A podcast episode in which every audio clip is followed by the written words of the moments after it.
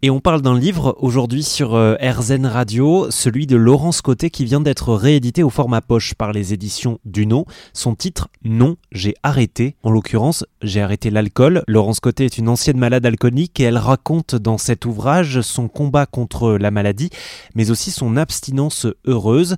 Dans ce livre, ce que j'ai trouvé beau, c'est qu'elle passe un message pour ses lecteurs qui euh, sont tombés dans la maladie alcoolique.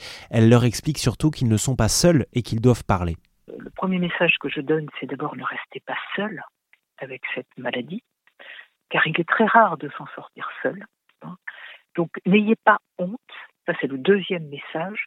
Et le troisième message, allez en parler à quelqu'un.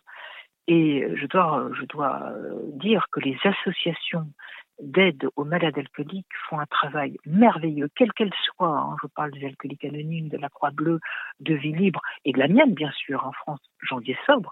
Je vois que tout le travail d'entraide qui est effectué euh, par les bénévoles, nous avons d'excellents résultats.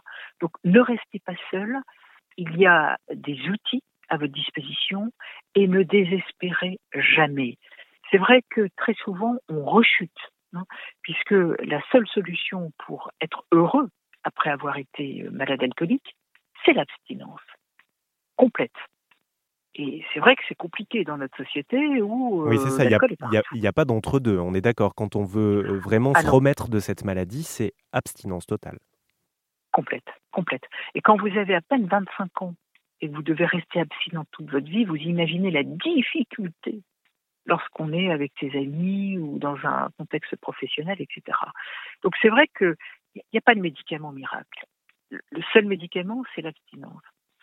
D'où l'important de la prévention et de se poser, comme vous le disiez si bien, déjà la question de sa consommation d'alcool, c'est ça. Hein. Si vous souhaitez en savoir plus sur le livre Non, j'ai arrêté aux éditions Duno de Laurence Côté sur euh, la maladie alcoolique et comment s'en sortir, eh bien je vous mets toutes les infos sur rzn.fr.